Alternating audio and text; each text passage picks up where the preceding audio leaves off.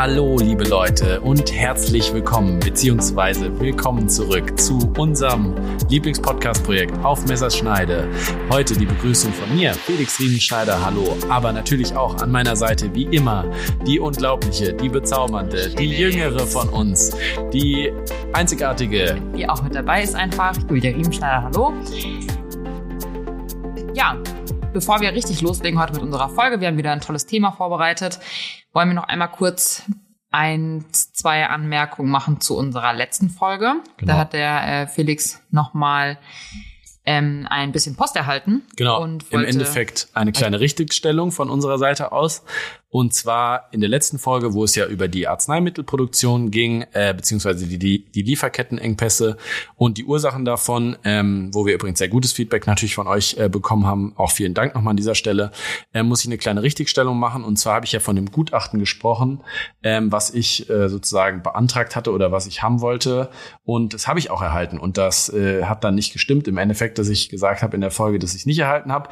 Ähm, also es ging um das Gutachten über die Korrelation und mögliche Kausalität gesetzgeberischer Maßnahmen von Arzneimittelproduktion und Arzneimittelversorgung in Europa, Deutschland und Bayern. Und das Institut hat sich bei mir gemeldet und mir tatsächlich eine mehrere hundert Seiten lange PDF zugesendet, die ich natürlich auch für euch und für die Medizin äh, durchgewälzt habe und ähm, die sind im Endeffekt zum gleichen oder zu ähnlichen Schlussfolgerungen äh, gekommen wie wir. Und nur um das Thema jetzt vielleicht noch ein bisschen abzurunden, werde ich auch noch mal ganz kurz drauf eingehen. Also die Ursachen äh, waren im Endeffekt ähnliche. Und ich will jetzt hier ganz kurz nochmal die Handlungsempfehlungen nennen, die die genannt haben. Und zwar im Endeffekt wie wir auch Diversifizierung von Lieferketten. Also, dass man quasi schauen soll, dass man die äh, Lieferketten nicht sich nur von einem Produzenten abhängig macht, sondern halt verschiedenste Zulieferer da auch hat. Ähm, dann einmal die Förderung von Qualität und Stärkung der Qualitätsüberwachung. Das war jetzt ein Thema, auf das wir nicht so eingegangen sind. Da geht es im Endeffekt darum, dass man halt schaut, dass keine Chargen ausfallen. Also wenn ich jetzt Ibuprofen, war ja unser Lieblingsbeispiel im letzten Mal aus China, order, da muss ich auch schauen, dass das äh, Ibuprofen sauber ist und nicht mit Paracetamol gestreckt wurde. Ähm, dann Ausbau und Erhalt europäischer Produk Produktionsstandorte war ja auch was, was wir gesagt hatten. Ähm, außerdem nochmal die Überprüfung und Anpassung von den Preisregulierungsmaßnahmen. Da meinen die im Endeffekt die politischen Maßnahmen und ähm, Marktkräfte, die da wirken. Also deckt sich auch einigermaßen äh, mit unseren Aussagen. Dann äh, die Reduktion der Marktkonzentration auf Ebene der Arzneimittelhersteller. Das ist im Endeffekt auch wieder nicht nur ein äh, Hersteller des Ibuprofen herstellt, sondern verschiedenste, damit es da nicht zu Marktverengung kommt. Auch der Ausbau von Lagerhaltung, was ich ja kritisch gesehen hatte, aber gut, ich meine, kann man machen, muss man aber nicht. Dann andere ähm, Hebel noch abschaffen, die den Import erleichtern. Also da gibt's auch noch Regularien, auf die wir nicht äh, eingegangen sind. Und was ich auch super fand, ganz zum Schluss noch die ähm, Meldepflicht und die Vernetzung mit den Leistungserbringern. Also Julia, das wir hatten wir auch gesagt, dass wir uns wünschen würden, wenn wir auch informiert werden. Und ähm, das fand ich super. Und natürlich die EU-weite, dass die Maßnahmen alle EU-weit natürlich gemacht werden, weil es natürlich auch sich die Länder, die gegenseitig die Medikamente im Endeffekt wegkaufen. Mm, ja. So, Julia, hast du noch irgendwas hinzuzufügen zur letzten Folge? Ansonsten müssen wir noch ein wichtiges Ergebnis verkünden an dieser Stelle. Nein, aber das Ergebnis hat, glaube ich, viele von euch brennend interessiert. Wir hatten ähm, euch als unsere Community ja gefragt, welchen Spitznamen ihr besser findet. Und äh, da hatten wir einmal Amseln versus Schneidis. Genau. Und wir hatten auch super tolle ähm, Grafiken dazu gepostet. Und Felix, möchtest du einmal das Ergebnis verkünden? Genau, wenn du mir einen kleinen Trommelwirbel machst. Genau, also 53 Prozent aller Abstimmenden haben für die Schneidis gewotet. Also tatsächlich Schneidis mit weitem Abstand auf Platz eins. Es war aber auch ein viel süßeres. Äh, ja, da habe ich mir mehr Mühe gegeben, weil es war ja auch meine sagen. Idee. Aber gut, ähm, wir bleiben offen für andere Vorschläge. Amseln haben 29 Prozent der, der Leute gewotet und beide die beide Namen, sage ich mal, blöd fanden, waren 18 Prozent. An dieser Stelle kann ich nur sagen, wer das nicht gesehen hat, wir werden jetzt vielleicht mal ein Highlight äh, auch mal machen bei unserer bei unserem Instagram, also auf Instagram, ams-podcast. Wer die Posts nicht gesehen hat, jetzt auf Instagram gehen, den Folgen-Button drücken und äh, wir danken euch an dieser Stelle und senden euch kleine Küsschen. Ähm, so, dann schauen ja. wir mal, Julia. Ansonsten, ähm, wer uns bereits schon folgt auf unserer tollen Instagram-Seite, hat vielleicht auch mitbekommen, ähm, dass mal wieder eins unserer allerliebsten Lieblingsfestivals stattgefunden hat. Und Gen zwar die Medi-Meisterschaften. Genau, die Medienmeisterschaften äh, hatten wir auch kurz nochmal die Definition bei Insta gepostet. Im Endeffekt ein Festival von äh, Medizinstudenten für Medizinstudenten, geboren aus einem Fußballturnier. Am Ende des Tages, sag ich mal, kann man es vielleicht als Sportfestival bezeichnen. Hier gibt es leider keinen äh, Pschirembel-Eintrag, aber bei Wikipedia äh, gibt es einen großen Eintrag, wer sich da noch mal ein bisschen reinfuchsen will. Hat sich mittlerweile europaweit ausgeweitet, das war bei uns damals mhm. noch nicht so. Ähm, und genau, da kommen Studierende aus Deutschland und halt auch dem deutschsprachigen äh, Unis oder auch mittlerweile fremdsprachigen Unis zusammen für ein Wochenende und lassen es ordentlich krachen. So sieht's aus. Und da wurden tatsächlich auch unsere Aufkleber gespottet. Äh, wir haben vielleicht auch inkognito jemanden hingeschickt, der diese Aufkleber da reingeschmuggelt hat. Aber, aber ja. alles freiwillig, natürlich. Genau, und wir haben natürlich auch ein paar Medis-Erfahrungen. Also ich war insgesamt fünfmal da. Wie oft warst du da, Julia? Ähm, ich glaube, ich war viermal da. Wann warst du das letzte Mal da, Felix? Äh, das letzte Mal war ich tatsächlich 2018 ähm, im PJ da, also im praktischen Jahr, was ja quasi den, das Ende des Medizinstudiums einläutet. Ähm, und das ist eigentlich auch eine gute Überleitung, denke ich mal, zur heutigen Folge, weil da soll es genau um dieses praktische Jahr gehen. Und da hast du schon mal fleißig, fleißig recherchiert und möchtest du vielleicht äh, sagen, worum es sich bei diesem äh, praktischen Jahr handelt? Genau, also auch da haben wir wieder in unserem äh, Pschirembel geplättert und ähm, ja, einfach mal grob zur Übersicht, was das praktische Jahr im Medizinstudium ist. Es ist der klinische Studienabschnitt, der als Bestandteil der ärztlichen Ausbildung im letzten Jahr des Medizinstudiums absolviert wird. Und ähm, letztendlich der Umfang und äh, die Art und Weise ist in der sogenannten Approbationsordnung auch festgehalten worden für Ärzte. Und ja, bestimmt letztendlich über den groben Rahmen, wie das Ganze abzulaufen hat. Ne? Und äh, da wir selber das praktische Jahr auch durchlaufen haben, wollten wir heute einfach mal gucken, äh, A, klappt es eigentlich so ganz gut, wie es vorgeschrieben ist. Und B ist ja das, also die PJler nennt man dann immer die Studenten, die aktuell das äh, praktische Jahr absolvieren. Ist es denn auch wirklich gut? Oder bringt ihnen das was? Oder ist es überhaupt fair? Ne? Und es ist für uns ja eine super wichtige, glaube ich, Hilfegruppe von ja, eine Riesenunterstützung auch generell immer im Klinikalltag und ähm, ja, genau. wollten das Ganze jetzt heute mal näher beleuchten, weil wir eben diesen Podcast dazu nutzen wollen, mal die einzelnen Berufsgruppen oder dass jeder mal zu Wort kommt. Da gehören natürlich auch die genau. Studierenden dazu. Und kleiner Spoiler an der Stelle, natürlich läuft da nicht alles gut. Das, sonst würden wir die Folge natürlich nicht, nicht machen heute. Aber ähm, was jetzt genau alles im Argen liegt oder wo da der Fokus vielleicht liegt, was zu verbessern, ähm, das wollen wir uns jetzt mal gemeinsam anschauen. Genau. Letztendlich, das Jahr beschränkt sich auf 48 Wochen. Insgesamt gegliedert nochmal in drei einzelne Tertiale mit jeweils 16 Wochen, in denen man auf jeden Fall einmal für ähm, 16 Wochen eben in die innere Medizin rotiert und dann nochmal für 16 Wochen in die Chirurgie. Und man hat die Möglichkeit, sich ein Wahlfach auszusuchen. In der Regel wird das alles stationär immer, also in einem Krankenhaus absolviert, aber es gibt jetzt mittlerweile auch Ausnahmen, wenn man zum Beispiel sich für die Allgemeinmedizin äh, interessiert, dass man das Ganze auch dann eben für vier Monate in der Praxis machen kann. Genau. Mit wem haben wir Kontakt? Zum einen, äh, also in der Unfallchirurgie ganz klar sind es viele PJler in ihren Pflichttertialen, die bei uns sind. Jetzt in der Orthopädie ist es ja dann letztendlich. Genau, andersrum. Da sind nur Leute, die Wahlfach gemacht haben oder machen. Hm. Wie war es bei dir, Julia? Was hast du für ein Wahlfach gemacht? Ich hatte tatsächlich ähm, Hals-Nasen-Ohrenheilkunde damals gemacht. Ja. Ja. Und? Hat mir eigentlich tatsächlich gut gefallen. Hab ähm, auch eine richtig gute Freundin da kennengelernt, muss ich sagen. Ja. Also dafür hat's äh, gut getaugt. Sehr Liebe gut. Grüße an Alexa an der Stelle. Ja, ähm, Shoutout.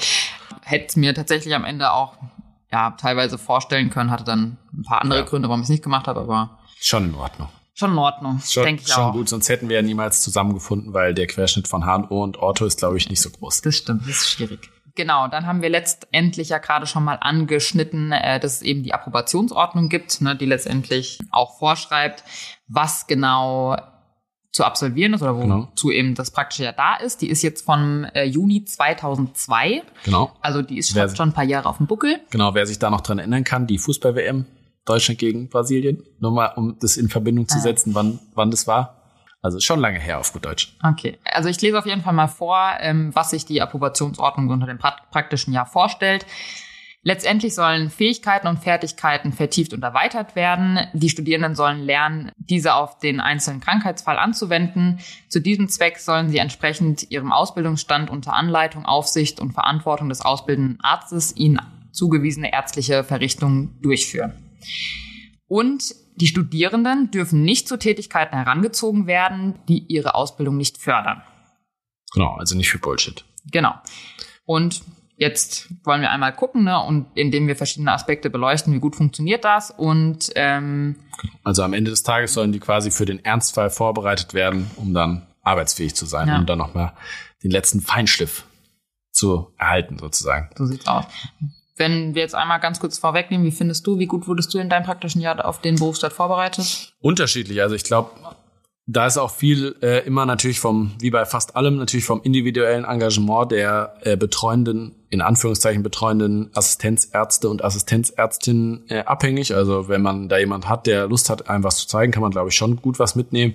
Und dann auf der anderen Seite muss man natürlich selber auch viel Eigenengagement zeigen, glaube ich, um was, äh, um sich ein bisschen so in den Vordergrund äh, zu spielen, dass man zeigt, hier bin ich und bitte, mhm.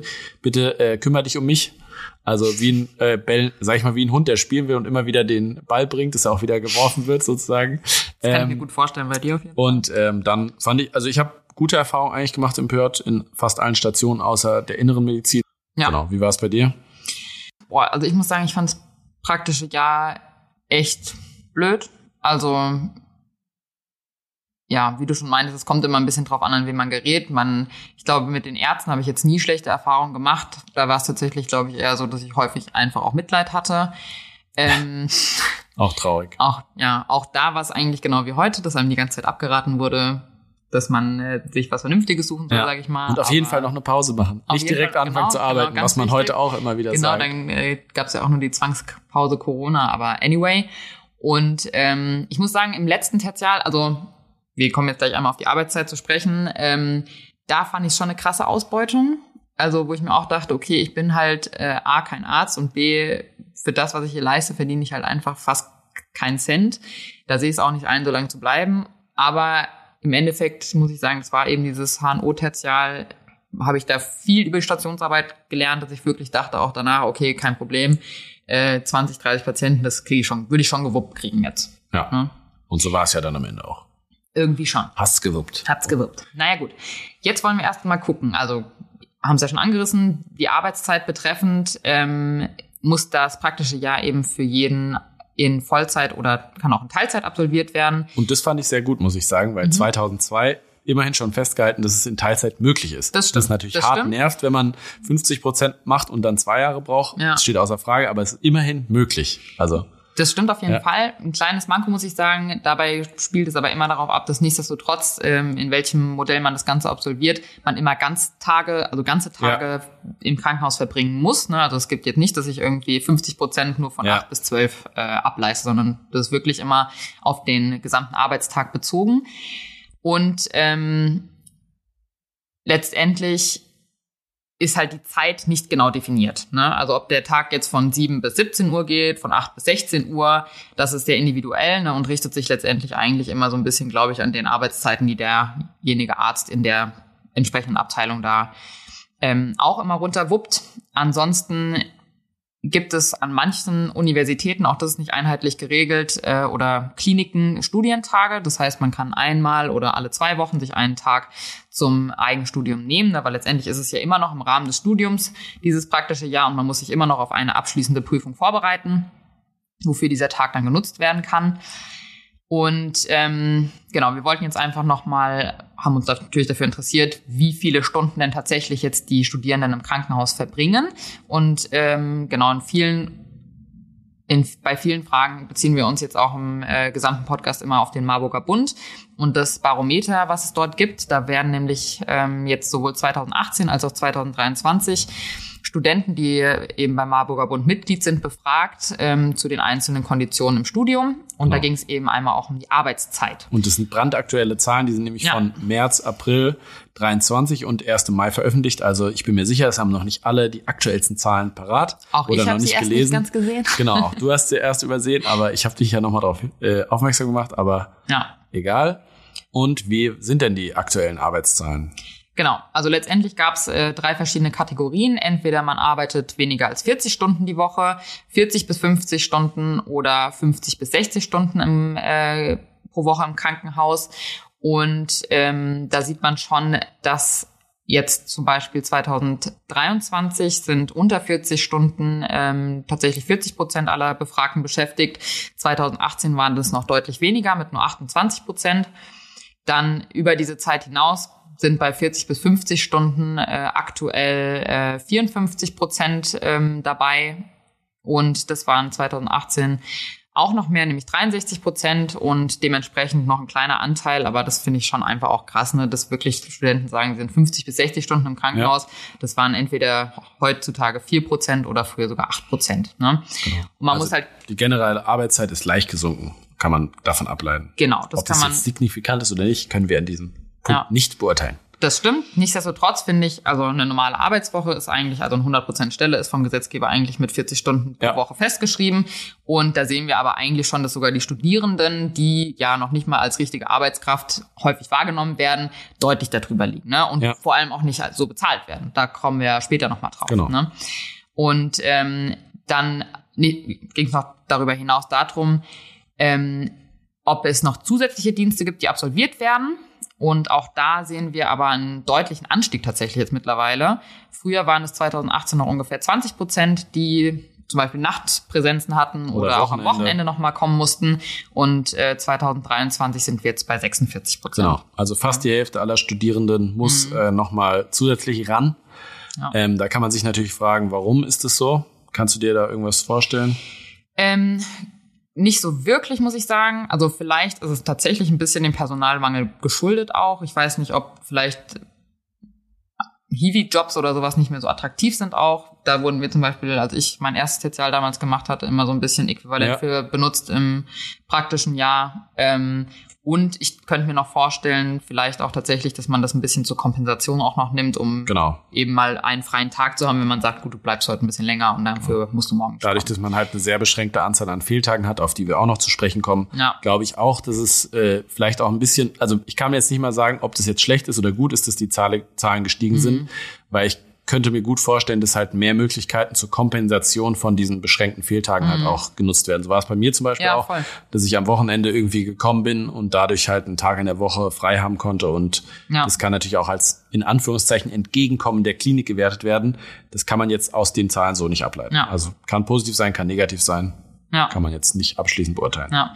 Zu den Diensten noch, ähm, was ich auch erschreckend finde eigentlich, ist, dass dann ähm, nur 20 Prozent eigentlich nochmal zusätzlich vergütet werden. Ja. Das heißt, äh, ja, dass man eigentlich auch da wieder häufig für lau arbeitet. Ne? Genau. Und ähm, was ich sehr interessant noch fand, jetzt nochmal, um auf die generellen Arbeitsstunden einzugehen, da werden jetzt nicht speziell ähm, Gründe für benannt in dieser Studie, aber es gab eine Stellungnahme vom Marburger Bund nochmal zu dem eigenen Barometer. Und auch da wurde schon gesagt, äh, dass halt häufig Medizinstudenten im praktischen Jahr tatsächlich Mitleid haben mit ärztlichen Kollegen, dass die halt sehen, naja gut, die schwimmen schon, wenn ich denen vielleicht noch zwei, drei Dinge abnehmen kann, kommt der vielleicht mal wenigstens eine halbe Stunde früher raus. Ähm, Klar. Fand ich auch schon ähm, ja, sehr reflektiert Du hast ja selber gerade auch gesagt, du hast ja. auch selber Mitleid. Also definitiv. Deswegen, ja, also definitiv. Ich kann es jetzt für mich oder weiß ich nicht mehr genau, muss ich ehrlich sagen, aber am Ende des Tages ist man ja auch noch in Anführungszeichen, man ist noch Student und es wird einem ja auch immer gesagt, man soll die Zeit noch genießen. Also ja. ich habe es jetzt außer wenn jetzt wirklich OP oder sowas war, eigentlich auch nicht eingesehen, da jetzt groß länger zu bleiben. Dann den größten Skandal immer noch eigentlich ja, am äh, praktischen der größte Jahr. Missstand. Ja, oder ja. Missstand, genau, sind eben die Fehltage. Wir haben es gerade schon mal angerissen gehabt. Man hat während dieser 48 Wochen stehen einem 30 Fehltage zu.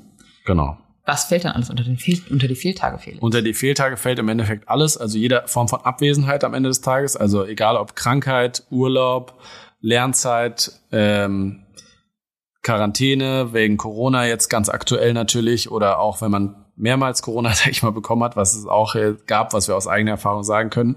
Äh, auch wenn wir nicht wie ein Corona-PJ gemacht haben, wir kennen PJlerInnen, die das getroffen hat. Und äh, da musste man wirklich jeden Tag im Endeffekt nacharbeiten oder wurde halt als Fehltag gewertet. Und nacharbeiten geht ja im klassischen Sinn gar nicht, weil man ja dann direkt ins nächste Tertial rollt. Oder nach dem letzten Tertial ja direkt vor dem äh, mündlichen Staatsexamen steht. Also mhm. das heißt, wenn man da relativ früh geprüft wird, kann es sein, dass man innerhalb von drei, vier, fünf Wochen äh, schon wieder eine große mündliche Prüfung vor der Brust hat, ähm, wo man jetzt vielleicht auch nochmal den ein oder anderen äh, Fehltag nutzen will, um zu lernen. Und ja. ich finde es einfach, also geht gar nicht. Das äh, man da, oder es gibt keine Flexibilität einfach. Also Ja. es ist sehr rigide. Ja, und man muss ja auch sagen, also ich finde, das ist ja wirklich auch nicht wie im Studium, wo man halt äh, sich vormittags seine zwei Vorlesungen hat und nachmittags noch einen praktischen Teil und das war's. Ich finde schon, die Arbeit ist teilweise auch fordernd Klar. und man möchte ja auch dann mal eine Pause machen ne? und einfach mal in Urlaub fahren. Ne? Das steht einem ja auch definitiv zu Ja. als äh, junger Mensch oder generell jeder. Und äh, ich finde gerade das war ein Riesenskandal. Ne? Das, das habe ich häufig gehört und ich kannte ja auch persönlich Leute, die PJ gemacht hatten zur ersten äh, gerade Pandemiewelle und wo es dann einfach hieß, gut, du musst im Corona-Zimmer arbeiten, dann hast du dich, äh, hattest du Kontakt, also oder hast dich dich sogar infiziert, ne? musstest eine Woche dann in Isolation. Ja, Pech Fünf gehabt. Ne? Also Jetzt- das kann es ja nicht sein. Herzlichen Glückwunsch, Sie haben fünf Fehltage. Ja, und dann, und dann, also war das wirklich nur Kulanz oder Gutwollen, wenn es dann nicht aufgeschrieben wurde als Fehltag, aber das, Aber, das da, fand ich schon. aber damit kann man ja auch nicht planen. Also du kannst nicht, bevor du dein PJ antrittst, sagen, ja, okay, ich hoffe einfach mal, die sind alle nett, sondern du Ja, brauchst auch nicht. Studierende Ja. brauchen Planungssicherheit. Also Ja. die können nicht einfach äh, davon ausgehen, dass am Ende des Tages jemand ihnen das nicht aufschreibt und dann äh, kannst du halt ganz schnell aufgeschmissen sein und das kann ja auch deinen Lebensplan komplett durcheinander werfen, Ja. weil die müssen sich, also nicht viele verlassen ja ihren Studienort, ziehen um Mhm. und haben dann vielleicht keine Wohnung mehr in dem Zeitraum oder wie auch immer. Das kann riesige Konsequenzen haben Ja. für Leute, die jetzt finanziell auch nicht so flexibel sind. Definitiv. Ne? Und man muss halt auch ganz klar sagen, ne, das ist halt vorgeschrieben auch in der Approbationsordnung. Man darf maximal 20 Urlaubstage am Stück nehmen. Und wirklich, die, also man hat ja nach dem praktischen Jahr nochmal das M3, das ist die letzte äh, praktische Prüfung dann, um Arzt zu werden. Und die wird relativ kurzfristig festgelegt, der Termin, und so, dass sich halt eigentlich alle die letzten 20 ähm, Tage wirklich bis zum Schluss aufheben. Ne? Damit man halt wenigstens sagt, na gut, ich habe jetzt meine vier Wochen nochmal bis zur Prüfung, weil who knows, Klar. welchen Prüfungstermin man erwischt. Und äh, ja, dann finde ich es auch schon wieder krass, dass man eigentlich nur zehn Tage irgendwie mal hat, um Wenn man es ketzerisch sagen will, hat man zwei Wochen Urlaub in einem Jahr. ja, Also, blöd gesagt. ja, ist so. Weil man steigt ja dann wieder ins Lernen ein und dann. Ja, oder also, man muss ja auch mal Termine wahrnehmen oder Klar. sonst was. Ne? Und da Also- können die Leute so oft sagen, wie sie wollen, dass äh, das M3 nicht so schwer ist und hab dich doch nicht so und Ja, bla bla. Man ja. hat dann trotzdem Schiss und natürlich. Ja. ist angespannt und lernt natürlich wieder wie ein Depp. Hm. Äh, nur weil man halt natürlich nicht durchfallen will. Ja, genau. Und äh, was man halt sagen muss, was halt auch eine große negative Konsequenz ist einfach von diesen äh, geringen Fehltagen, man kommt krank zur Arbeit. Also Also Man kann ja sagen, es darf eine gewisse Anzahl von Krankheitstagen pro Tertial nicht übersteigen. Zum Beispiel kann man sagen, man darf halt pro Tertial nicht mehr als 20 Tage krank sein, die nicht Ja, abgezogen ja. werden. Aber wenn jemand halt natürlich vier Wochen fehlt von 16 Wochen, Mhm. kann man natürlich sagen, okay, das muss man irgendwie, da muss eine, man kann ja auch sagen, es muss eine Zusatzaufgabe geben, muss man einen Vortrag Ja. halten, irgendeine Seminararbeit schreiben, was weiß ich was, aber halt irgendwas, ja, ne? Weil ich meine, klar werden auch wieder manche Nischen dann irgendwie bös, boshaft ausgenutzt. Mhm. Wenn man jetzt sagt, man darf irgendwie unbegrenzt wählen, das macht natürlich auch keinen Sinn, aber es Ja. müssen andere Regeln getroffen Ja, werden, definitiv. die auch ohne Probleme möglich sind. ja, und fair. Na gut, also Thema Arbeitszeit haben wir sonst soweit erstmal äh, abgehakt. Genau. Dann wollen wir einmal gucken, wie sieht's denn eigentlich mit der Lehre jetzt wirklich während des praktischen Jahres aus, weil die sollte ja an allererster Stelle stehen in so einem äh, Studium.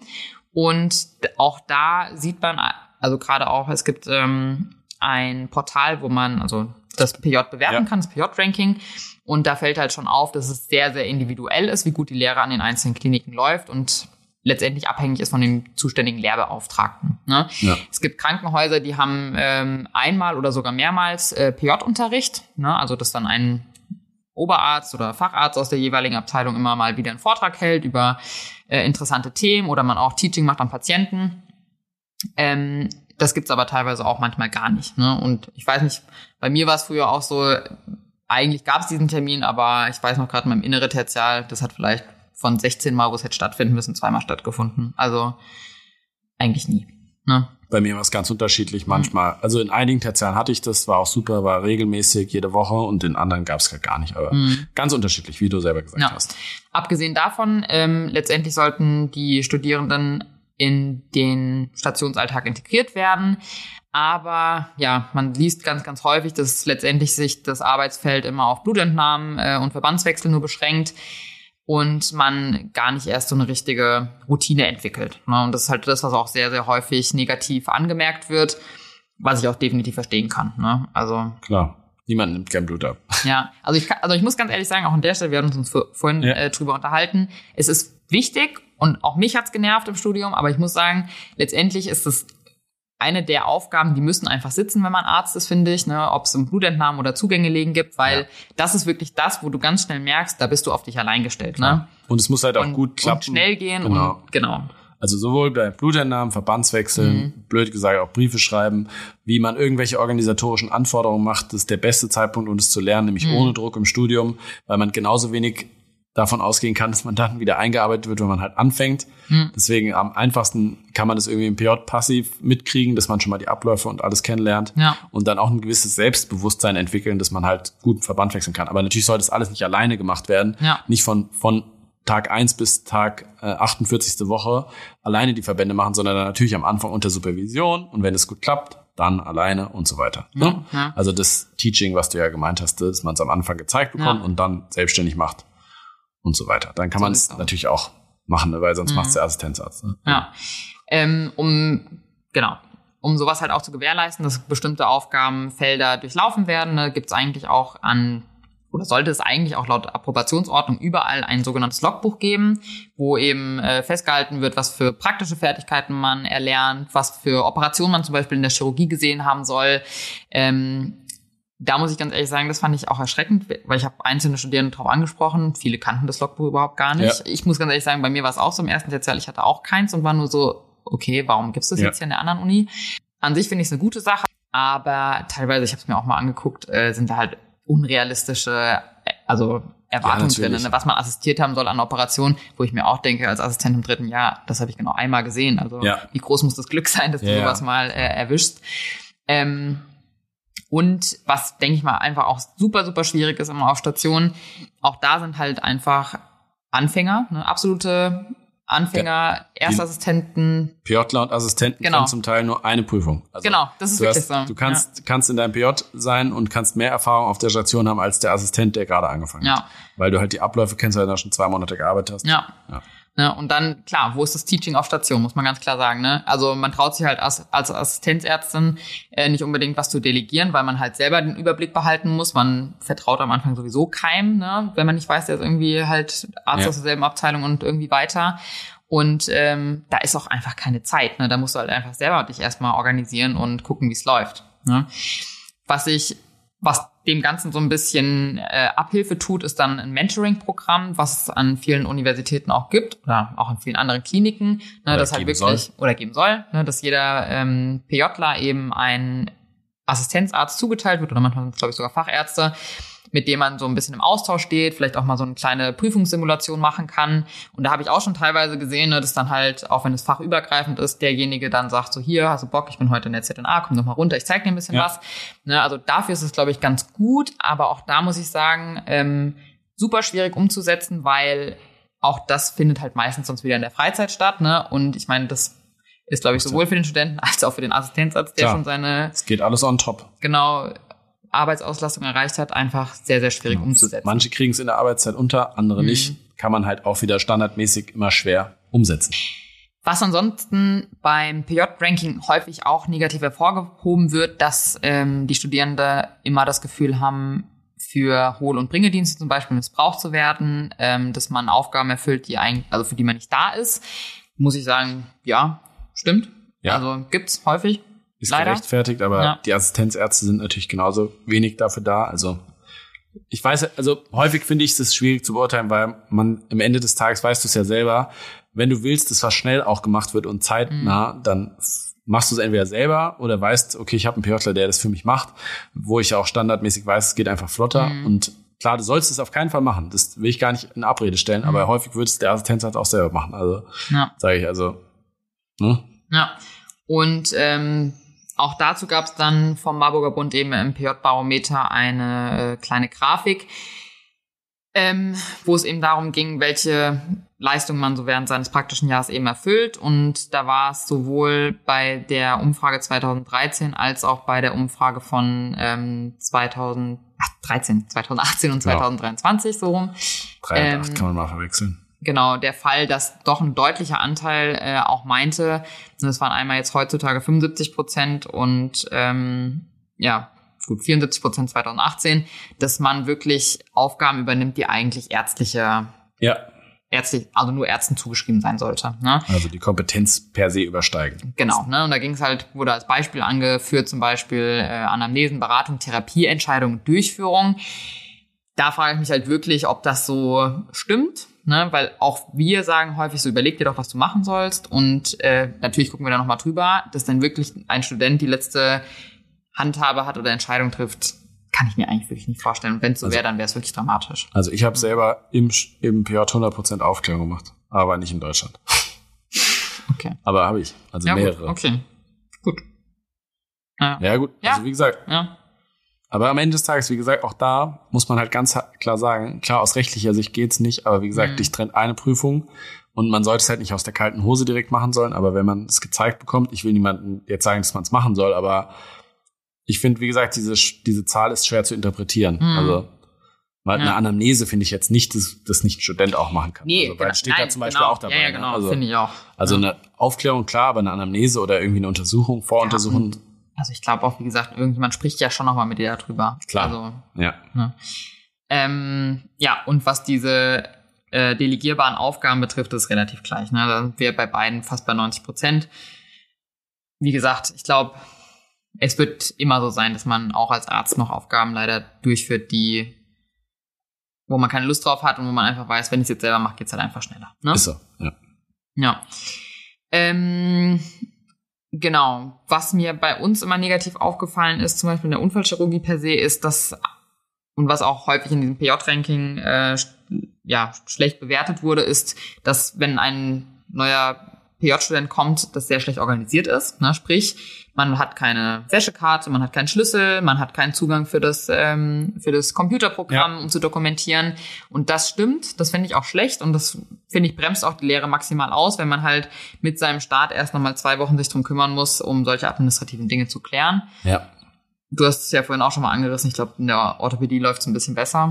Ja, ich meine, es gibt halt wenige Sachen, denke ich, wie so, also man bei dem Mentoring und sowas, das kann man halt standardmäßig einfach schwer beeinflussen, weil man natürlich einfach aufgrund vom Personalmangel das nicht standardmäßig abs- abspielen kann, dass man sagt, man macht immer Teaching, jedes Tertial wird das und das und das gelehrt zu der und der Zeit. Aber was man halt, denke ich, schon immer machen kann, ist halt solche Sachen, das sind organisatorische Sachen, den Leuten vorab sagen, wann sie wo, wo sein sollen, wann es losgeht. Wenn die Fragen haben, könnt ihr euch an den und den wenden. Äh, wir versuchen irgendwie eine Karte zu besorgen für die Wäsche und einen Schlüssel für, für das Gebäude und einen Transponder für ein OP und damit so ein bisschen den Start zumindest zu erleichtern, weil ich glaube, viele Leute wissen, die da arbeiten, wissen selber nicht, wo die solche Sachen herkriegen und dann weiß das der PJler, der keinen Computerzugang hat, noch viel weniger. Ja, Und wird damit auch wieder aktiv am Mithelfen im Endeffekt ja gehindert. ja, total. So, jetzt kommen wir eigentlich, finde ich, zu dem, ja, noch skandalösten Teil, ähm, das Einkommen und die Aufwandsentschädigung eigentlich. Da hast du äh, dich mal schlau gemacht, was da so der Kasus Knacktus ist, warum ähm, das so ein Problem ist. Genau, also ganz offiziell, es gibt ja kein, also es ist kein Gehalt, es ist keine Bezahlung in dem Sinn, sondern es handelt sich nur um eine äh, Aufwandsentschädigung. Und im Endeffekt der Hintergrund dazu ist, dass während des äh, PJs oder des praktischen, also praktischen Jahres der äh, Student halt noch eingeschrieben ist in der Universität. Das heißt, er hat kein Arbeitsverhältnis mit dem Ausbildungskrankenhaus oder mit dem Ausbildungsstandort, wenn man jetzt sagt, man macht es in der Praxis ähm, und damit äh, auch kein Anspruch auf ein Gehalt, also aus rechtlicher Sicht. Ne? Das heißt, man, weil ich habe mir auch mal gedacht, ja, warum kriegt man keinen Mindestlohn? Ne? Weil so blöd wie es klingt, viele Leute, die sonst, man hat ja, also wie gesagt, es gibt eine mündliche Prüfung, dann ist man fertig. Man hat ja quasi ein abgeschlossenes Studium und das PJ kann man ja nicht nicht bestehen, außer man ist nicht anwesend im, in dem Sinn, weil es ja im PJ selber keine Prüfung gibt. Äh, und da müsste man doch Mindestlohn bekommen, aber nee, weil man halt eingeschrieben ist und da kein Arbeitsverhältnis eingeht, hat man keinen Anspruch auf ein Gehalt und kriegt nur eine Aufwandsentschädigung. Und die ist halt leider ziemlich niedrig Ja. und die ist jetzt auch nicht sonderlich, hat sich nicht sonderlich geändert in den letzten niedrig Jahren. bis auch einfach gar nicht Genau, vorhanden, muss ja. man ganz ehrlich sagen. Also ich, wie gesagt, ne, das PJ-Tertial, das kann variieren, ne, von viel Arbeit und wenig Arbeit, aber am Ende des Tages gerade, also ich habe die Erfahrung gemacht, ich habe viel gearbeitet in meinem PJ und ich wurde dafür mit, keine Ahnung, keinem Euro die Stunde Ja. bezahlt, ne? Und äh, das finde ich ist schon also schwierig. Wir hatten immer das Glück, ne, da gibt's, das sieht man auch bei dem äh, PJ-Barometer, dass viele halt einfach finanziell durch die Familie unterstützt werden, ne, das sind fast 80 Prozent sogar. dann ist es stemmbar, weil du Ja. bist halt den ganzen Tag anwesend. So, wann willst du da noch arbeiten nebenbei? Ja. Ne? Und es gibt viele auch, also ich kannte viele im Studium, die halt die ganze Zeit während dem Studium gearbeitet haben.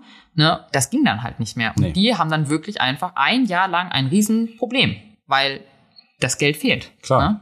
Und sich dann halt auch nur das Krankenhaus aussuchen zu können, je nachdem, was am besten zahlt, das sollte es ja eigentlich nicht sein. Ne? Oder was mir noch ein iPad Mini schenkt oder Und es ist auch nicht möglich, weil man vielleicht Ja. selber schon Familie hat. Es gibt Leute, die, oder 20 Prozent der Studierenden kommen über diese Warteliste rein. Ja. Das heißt, die sind schon älter, haben vielleicht Kinder oder Familie, können nicht einfach flexibel umziehen, Hm. wie wir das machen konnten. Und dann bist du einfach abhängig von gewissen Sachen und nicht jeder Ja. hat das Glück, äh, finanzkräftige Eltern im Hintergrund Ja, zu haben. voll. Ist einfach so. Und das, es muss zumindestens für die Leute, die davon, also wie beim BAföG halt auch, die davon abhängig sind, muss es Möglichkeiten geben, dass man quasi ein angemessenes Gehalt oder eine angemessene Entschädigung bekommt für die Arbeit, die man da faktisch Total. leistet. Und wenn man sich jetzt mal einfach mal auf Zahlen auch beschränkt, ne, man muss sagen, aktuell 2023 das Bürgergeld beträgt 502 Euro. Ja, der BAföG-Grundbedarf besteht variiert zwischen 452 Euro oder maximal 934 Euro. Ne? Und als PJler, da kriegst du manchmal 200 Euro im Monat, Genau. wenn überhaupt. Ja. Ne? 200 Euro. Also was was willst du dir davon finanzieren? Ne? Nichts. Gar nichts. Ne? Du kannst davon nicht leben. Punkt. Ja. Und ähm, auch da sieht man, ähm, dass letztendlich die Aufwandsentschädigung, das kann man sich in die Haare schmieren. Ne? Genau. Also 2018 hatten wir dann nochmal geguckt, auch da, wie äh, gut die Finanzierung da war. Ne? Und da finde ich schon, guck mal, 30 Prozent beziehungsweise plus die 17 Prozent, also 50 Prozent geben eigentlich an, dass sie entweder kein Geld oder weniger als 300 Euro verdienen. Ja. Ne? Das geht gar nicht. Nee. Aber Ja. da muss man ganz, äh, wenn du dir die Zahlen von 2018 anguckst, das ist zumindest ein bisschen eine positive Entwicklung. Natürlich darf man nie vergessen, dass wir auch einen extremen, also dass wir schon einen Inflationsanstieg hatten jetzt in den Jahren Mhm. und auch wenn man sich das am BAföG-Höchstsatz äh, anguckt, der ist ja Mhm. auch gra- krass gestiegen in den Jahren. Ähm, ne, da gibt es schon eine Verbesserung, aber Ja. natürlich nicht annähernd so, dass man sagen kann, dass das gut ist. Und das Schlimme daran ist, das basiert absolut auf einer Freiwilligkeit. Also Ja. es gibt keine Rahmenbedingung in dieser Approbationsordnung, die festlegt, dass es ein gewisses, dass das PJ irgendwie lebenswert sein muss oder irgendwie sowas, ne, sondern Mhm. es gibt einfach nur diese Freiwilligkeit zu sagen, ich gebe euch was, ich gebe euch nichts. Ja. Und das ist also jetzt vor allem das mit dem, äh, mit dem, mit der Aufwandsentschädigung, das ist Gott sei Dank auch was, was viele andere Berufsverbände wie der Hartmann-Bund zum Beispiel erkannt haben, aber auch der Marburger Bund, die da schon eine Synopse zu verfasst hatten, bereits 2020, die halt wirklich sagen, okay, das muss in der Approbationsordnung fest geregelt sein, wie viel Geld da, äh, ja, ausgezahlt wird. Ne? Ja. Genau. Ähm, das war's erstmal zu den harten Fakten. Wir wollten mal gucken, wie sich so unsere Meinung noch deckt mit der aktuellen äh, PJ-Lage im Lande. Genau, ob sich da was verändert hat in den letzten fünf Jahren, seitdem ich zum Beispiel PJ gemacht habe. So sieht's aus, ne? Und haben dann halt mal ähm, ein paar PJler befragt. Hier auch nochmal ein ganz herzliches Dankeschön an äh, Gonzalo, der gerade bei uns ist in der Orthopädie und auch an seine zahlreichen Freunde und weitere PJler, die ähm, uns dann schönes Feedback zu gegeben haben. Ich muss sagen, ich war eigentlich ein bisschen positiv überrascht. Ich dachte, Ja. es kommt eine deutlich schlechtere Resonanz. Ähm, aber gut, wann hatte ich PJ gemacht? 2019. Ne, die Kritikpunkte, die sind gleich und die sind äh, leider immer noch gravierend. Ne? Es wird immer wieder, ähm, es kommt immer wieder zur äh, Geltung, dass eben diese diese ähm, Fehltage einfach deutlich zu wenig sind und einfach auch unfair sind, dass das Gehalt viel zu gering ist.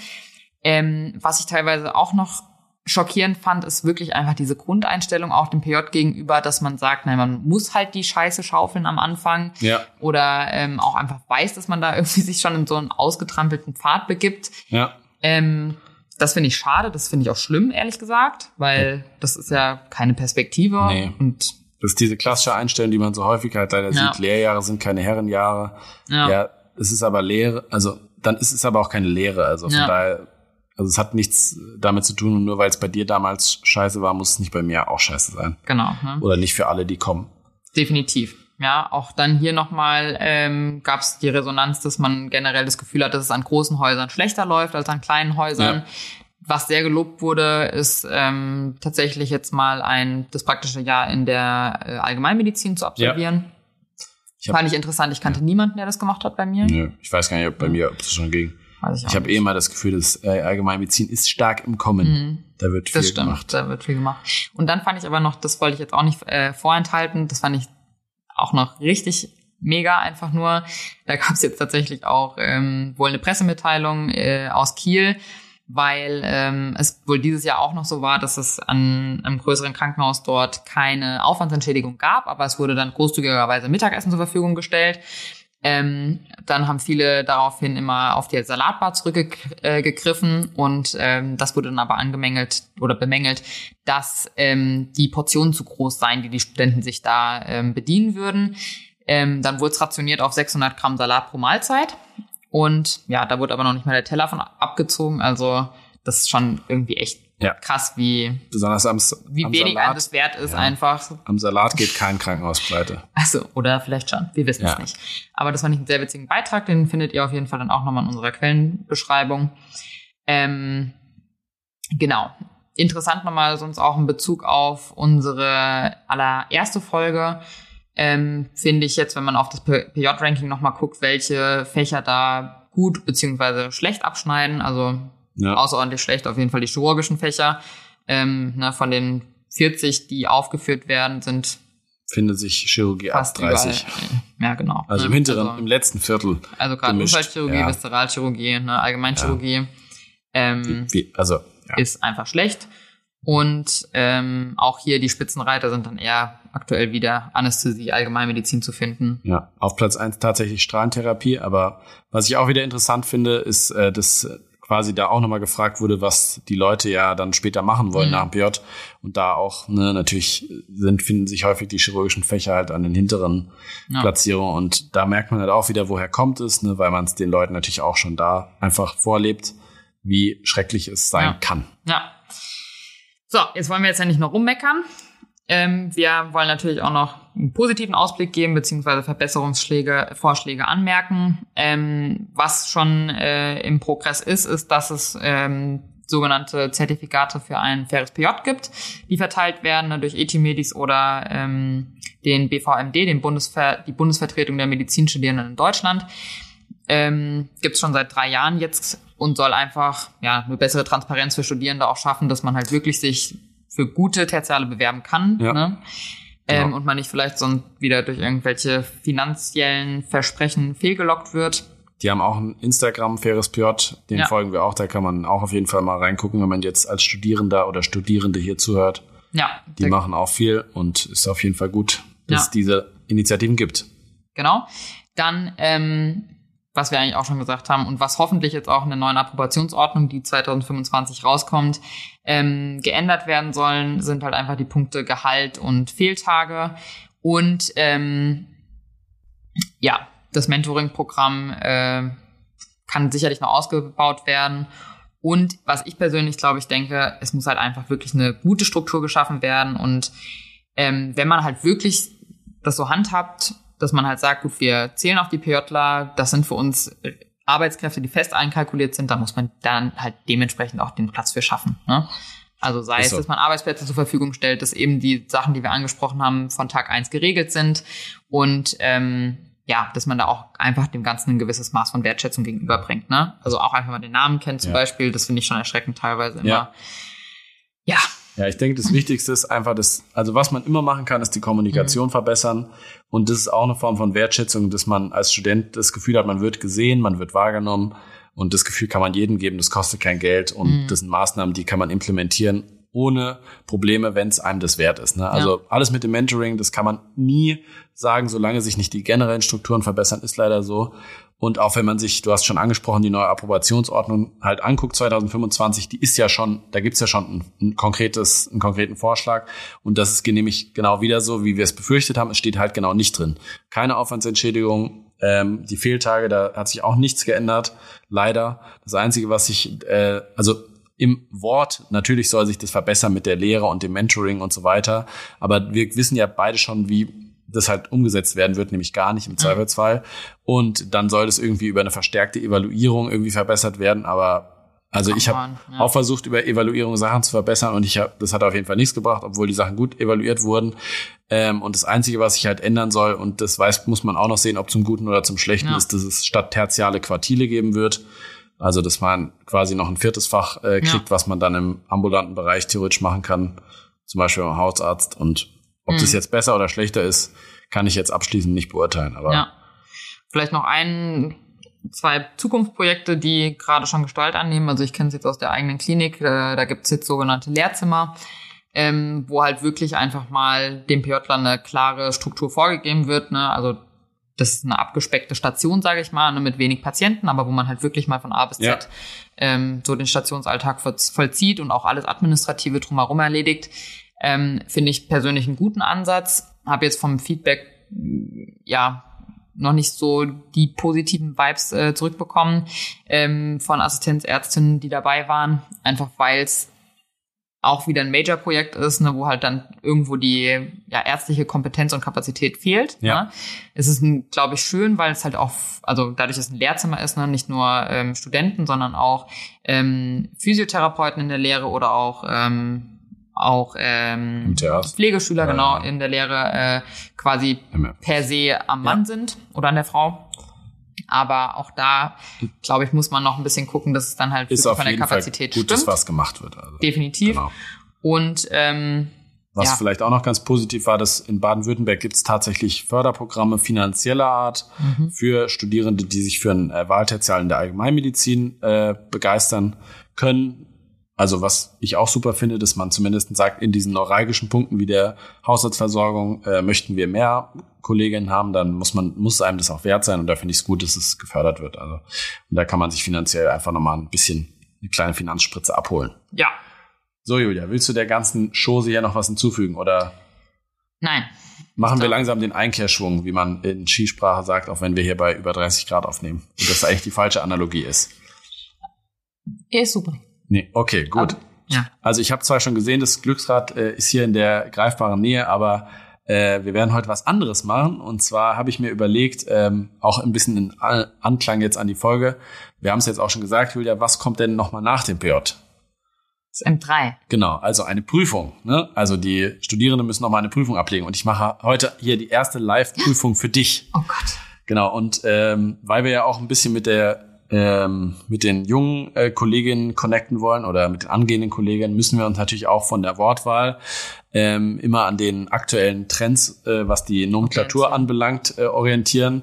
Und deswegen machen wir sozusagen heute eine kleine Terminologieprüfung, aber mit Jugendwörtern.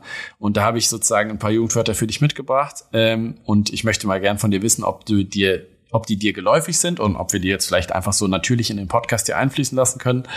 Und Natürlich. ja, hast du da Lust drauf? Ja, ich möchte unbedingt wissen, wie alt ich doch bin. Genau. Oder auch nicht. Oder, oder dich selber positiv überraschen. Ja, oder vielleicht so. Also das ist mir jetzt tatsächlich auch wieder im Urlaub begegnet, äh, Mhm. letzte Woche. Und zwar ist das erste Wort, was ich dabei habe, Shish. Weißt du, was Shish bedeutet, Julia? Ist das sowas wie Schüch? So junge? Nein, nicht in dem Zusammenhang. Nee. Kannst, kannst du dir was drunter vorstellen? Also ich habe jetzt zum ich würde Beispiel... es eher so als so, oh Gott, so als Genau, Ausruf. als Ausruf des Ja. Erstaunens, das ist Ja, schon mal korrekt, genau. genau. Also mein Beispiel wäre jetzt zum Beispiel gewesen, wenn wir jetzt morgens zusammen auf Station Visite machen Mhm. und kommen in ein Zimmer, wo etwas dickere Luft herrscht, morgens um 7 Uhr, was ja häufiger mal Der äh. Mhm. was der Fall sein kann, dann würde, könnte man zum Beispiel sagen, Shish, ist hier schlechte Luft im Zimmer. Ja, also so ein Ausdruck des Ersta Erstaunens und äh, der starken Verwunderung vielleicht auch, also Okay. oder um Sachen zu dramatisieren. Ja, also das, hast du okay, eigentlich Das habe ich doch erkannt. Perfekt. natürlich äh, ganz gut getroffen. So, dann kommt als nächsten Begriff, der sollte uns schon, ähm, der sollte oder ist, finde ich, schon relativ präsent. Und zwar cringe. Ja. Also ich glaube, ganz eins zu eins kann ich den nicht übersetzen, aber es ist so ein bisschen was, was man, glaube ich, so zu seiner Mutter sagt, wenn man äh, die peinlich findet Ja, so und sich für die schämt. Genau. Also am meisten wird es halt in Situationen verwendet, wo sich die Leute selber nicht, oder für Situationen, wo die Leute sich selber nicht bewusst äh, sind, wie peinlich sie gerade sind. Also Mhm. da, genau, also wenn deine, wenn jetzt, sage ich mal, unsere Mama zum Beispiel sich jetzt irgendwie einen neuen äh, keine Ahnung, Trainingsanzug von Paris Saint-Germain oder so holt und damit äh, selbstbewusst auf den Tennisplatz tritt, dann würde man vielleicht sagen, oh Mann, ist Oh das Mann, cringe. Das ist cringe. Genau, ja. oder der Oberarzt, Ich der, der halt äh, die, keine Ahnung, hautengen Jeans trägt und äh, seine neuen Sneaker präsentiert, ist auch vielleicht manchmal ein bisschen cringe. Und davon haben wir keinen natürlich. Bei uns sind alle Oberärzte und Oberärztinnen mega cool. Mega cool. Genau, und sind auch stilbewusst. So, ansonsten, dann nochmal äh, äh, was ganz Aktuelles, was mir auch nicht bewusst war, und zwar Smash. Hm. Kannst du dir darunter was vorstellen? Vielleicht auch noch ein bisschen im Nachgang an die Medienmeisterschaften. Das ist auch was, was da viele Leute machen oder zumindest was da viel propagiert wird. Smash. Ja. Wie propagiert wird. Also was da viele Was cool ist. cool, also was da viele junge Leute machen mit anderen jungen Leuten. Absmashen? Ja, Upsmash, genau im Sinne von etwas mit, mit jemandem etwas anfangen. Also, Ach so, echt? ja, ich genau. Also jemanden Ich abschleppen. dachte, das wäre jetzt eher so, Nee. so feiern, Nee. bisschen smashige Musik. Nee, leider Das ist aber, glaube ich, wieder so 70. Also es ist schon ein bisschen mehr dahinter. Also Okay. Smashen bedeutet schon jemand abschleppen oder Okay. genau. Also ich glaube, das ist jetzt nicht für, nichts für einen Podcast, aber ich glaube, es ist gut, wenn man darüber Bescheid weiß. Okay. So kann man vielleicht vermeiden, dass man selber mal in eine unangenehme Situation kommt, Man wo selber abgesmashed wird. dann jemand einen smashen will und man damit nicht einverstanden ist. Okay, ja, kann man vielleicht schon als sexuelle Belästigung nennen. Okay, Julia. Hands off. Also, Ja. hast du noch Fragen zu meinen drei coolen äh, Jugendwörtern? Nee, aber ich werde die auf jeden Fall morgen in den äh, Alltag einfließen lassen. Genau. Toll. Gut, an dieser Stelle, Julia. Wie immer müssen wir hier nochmal äh, kurz vor Schluss sagen, wie man uns erreichen kann. Auf welchen Kanälen sind wir präsent? Wir sind einmal auf Instagram präsent. Genau, da heißen wir AMS-Podcast. Und jetzt wieder die Quizfrage. Leidest du an akutem äh, Gedächtnisschwund oder nicht? Du fängst ja schon an zu lachen. Deswegen sage ich einfach mal die E-Mail-Adresse auf messerschneidepodcast at gmail.com, während du hier Hä, panisch durch die gewusst, ich Notizen, durch die Notizen scrollst. Also auf messerschneidepodcast at gmail.com ist unsere E-Mail-Adresse. Juhu. Auf Instagram, ams-podcast. Ich bedanke mich ganz herzlich an dieser Stelle. Es hat mal wieder Spaß gemacht. Es war zwar sehr heiß. Wir machen jetzt erstmal hier den Ventilator wieder an, würde ich sagen. Und freuen uns auf die nächste Folge in zwei Wochen. Ja. Genau, also dann Leute, macht's gut, bleibt stabil, bleibt stark an der Front, kämpft im Krankenhaus, in Haltet heißen Arztzimmern oder heißen Notaufnahmen weiter und gebt Gas. Und wir hören auf, durcheinander zu reden. Okay, Bussi und ciao. Bis dann.